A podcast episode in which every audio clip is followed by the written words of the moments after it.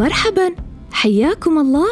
وكل عام وأنتم بخير أصدقاء بودكاست معا مع أمي. كيف كان عيدكم؟ هل استمتعتم به؟ وهل أنتم جاهزون لقصة اليوم؟ قصتنا لهذا اليوم. سيكون بطلها العيد كذلك. لكوننا ننتظره كل عام. هيا لنستمع معا إلى أحداث القصة ونرى ماذا سيحصل فيها. خذها يا عيد. لا أنسى هذه الحكاية قبل سنوات. حين كنا في آخر يوم من أيام شهر رمضان الكريم. لم يكن هذا اليوم يشبه ما قبله ابدا. فقد رأيت والدتي ترتب المنزل وتعلق الزينات وتصنع الكعك اللذيذ وتجهز الحلوى. سألتها بإهتمام. هل ننتظر ضيوفا يا أمي؟ أجابتني نعم نحن ننتظر ضيفا مهما. نحن ننتظر العيد يا ساني. تجولت في أنحاء المنزل وأنا أفكر في هذا الضيف الذي لا أظن أنني قد قابلته. أخذت كثيرا من الأسئلة تطلق علامات استفهام في رأسي. ترى من هو العيد؟ وكيف يبدو شكله؟ ولماذا يريد زيارتنا؟ أخرجني من استغراقي في أفكاري صوت والدي. تعال معي يا ساني أنا ذاهب لأشتري الحلوى ولوزع الصدقات على المحتاجين فالعيد قادم غدا. فرحت كثيرا بهذا المشوار الخاص. طلبت من أبي أن يوكل لي مهمة الاختيار فوعدني بذلك مبتسما.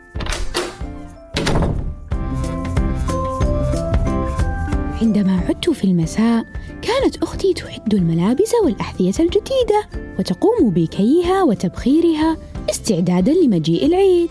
سألت أختي وأنا أنظر إلى ثوبي الجديد. هذا العيد. لابد أنه ضيف مهم. أليس كذلك؟ ضحكت سارة.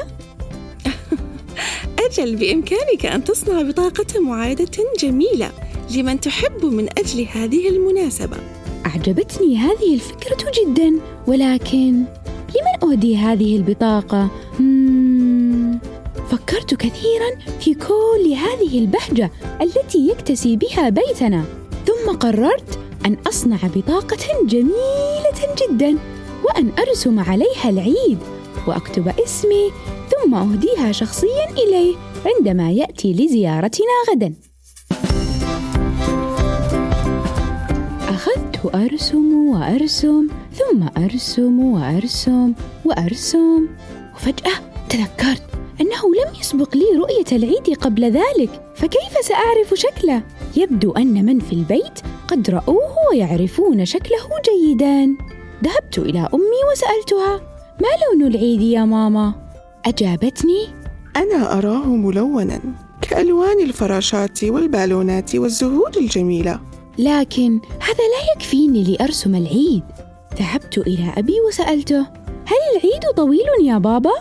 قال أبي ليس كثيرا إنه قصير يمكث عدة أيام فقط لكنها تكفيه كي يوزع العيدية على كل الأطفال ولكنه رغم ذلك ألطف ضيف يزورنا خلال العام يا ساني. تعجبت كثيرا. لأنني لا أذكر زيارة هذا الضيف في العام الماضي. لابد وأنني قد كنت صغيرا وقتها. ذهبت إلى سارة وسألتها لماذا يزورنا العيد؟ فكرت سارة قليلا ثم قالت بفرح حتى يملأ جيوبنا بالحلوى اللذيذة وقلوبنا بالحب والتهاني وبيوتنا بالضيوف الأحباء ونفوسنا بالبهجة والسعادة. تحمست كثيرا لمقابلة هذا الضيف العجيب. وأخيرا عدت لرسمه. بعد أن انتهيت تمنيت في سري أن تكون كل من الهدية وكيس الحلوى لي. ثم خبأت الورقة تحت مخدتي. وأويت للنوم وأنا أحلم برؤية العيد غدا. وهو فرح وفخور برسمي الجميل. استيقظت في اليوم التالي على صوت أمي. هيا يا ساني قم وارتدي ملابسك الجديدة. إنه العيد. نحن ذاهبون لصلاة العيد بعد قليل ثم سنذهب لزيارة جدك لنتناول الإفطار مع العائلة هناك. الآن الآن! حان الوقت الذي أنتظره. أمي قالت أن العيد قد أتى. يا عيد! يا عيد! لكن لا أحد أجابني. نظرت خلف الباب لكني أيضا لم أجد أحدا. قلت لأبي أين العيد يا بابا؟ أجابني مندهشا ألا تسمع تكبيرات العيد يا ساني؟ الله أكبر الله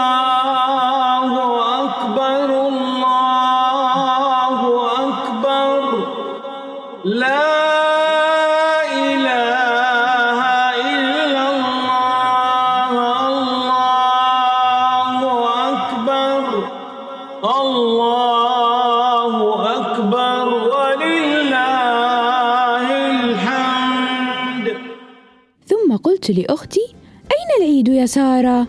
قالت سارة ذكرتني.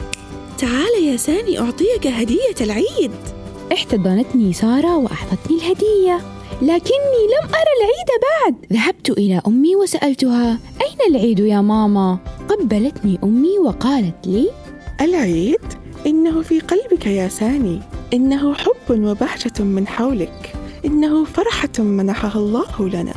كل عام وأنت بخير يا حبيبي.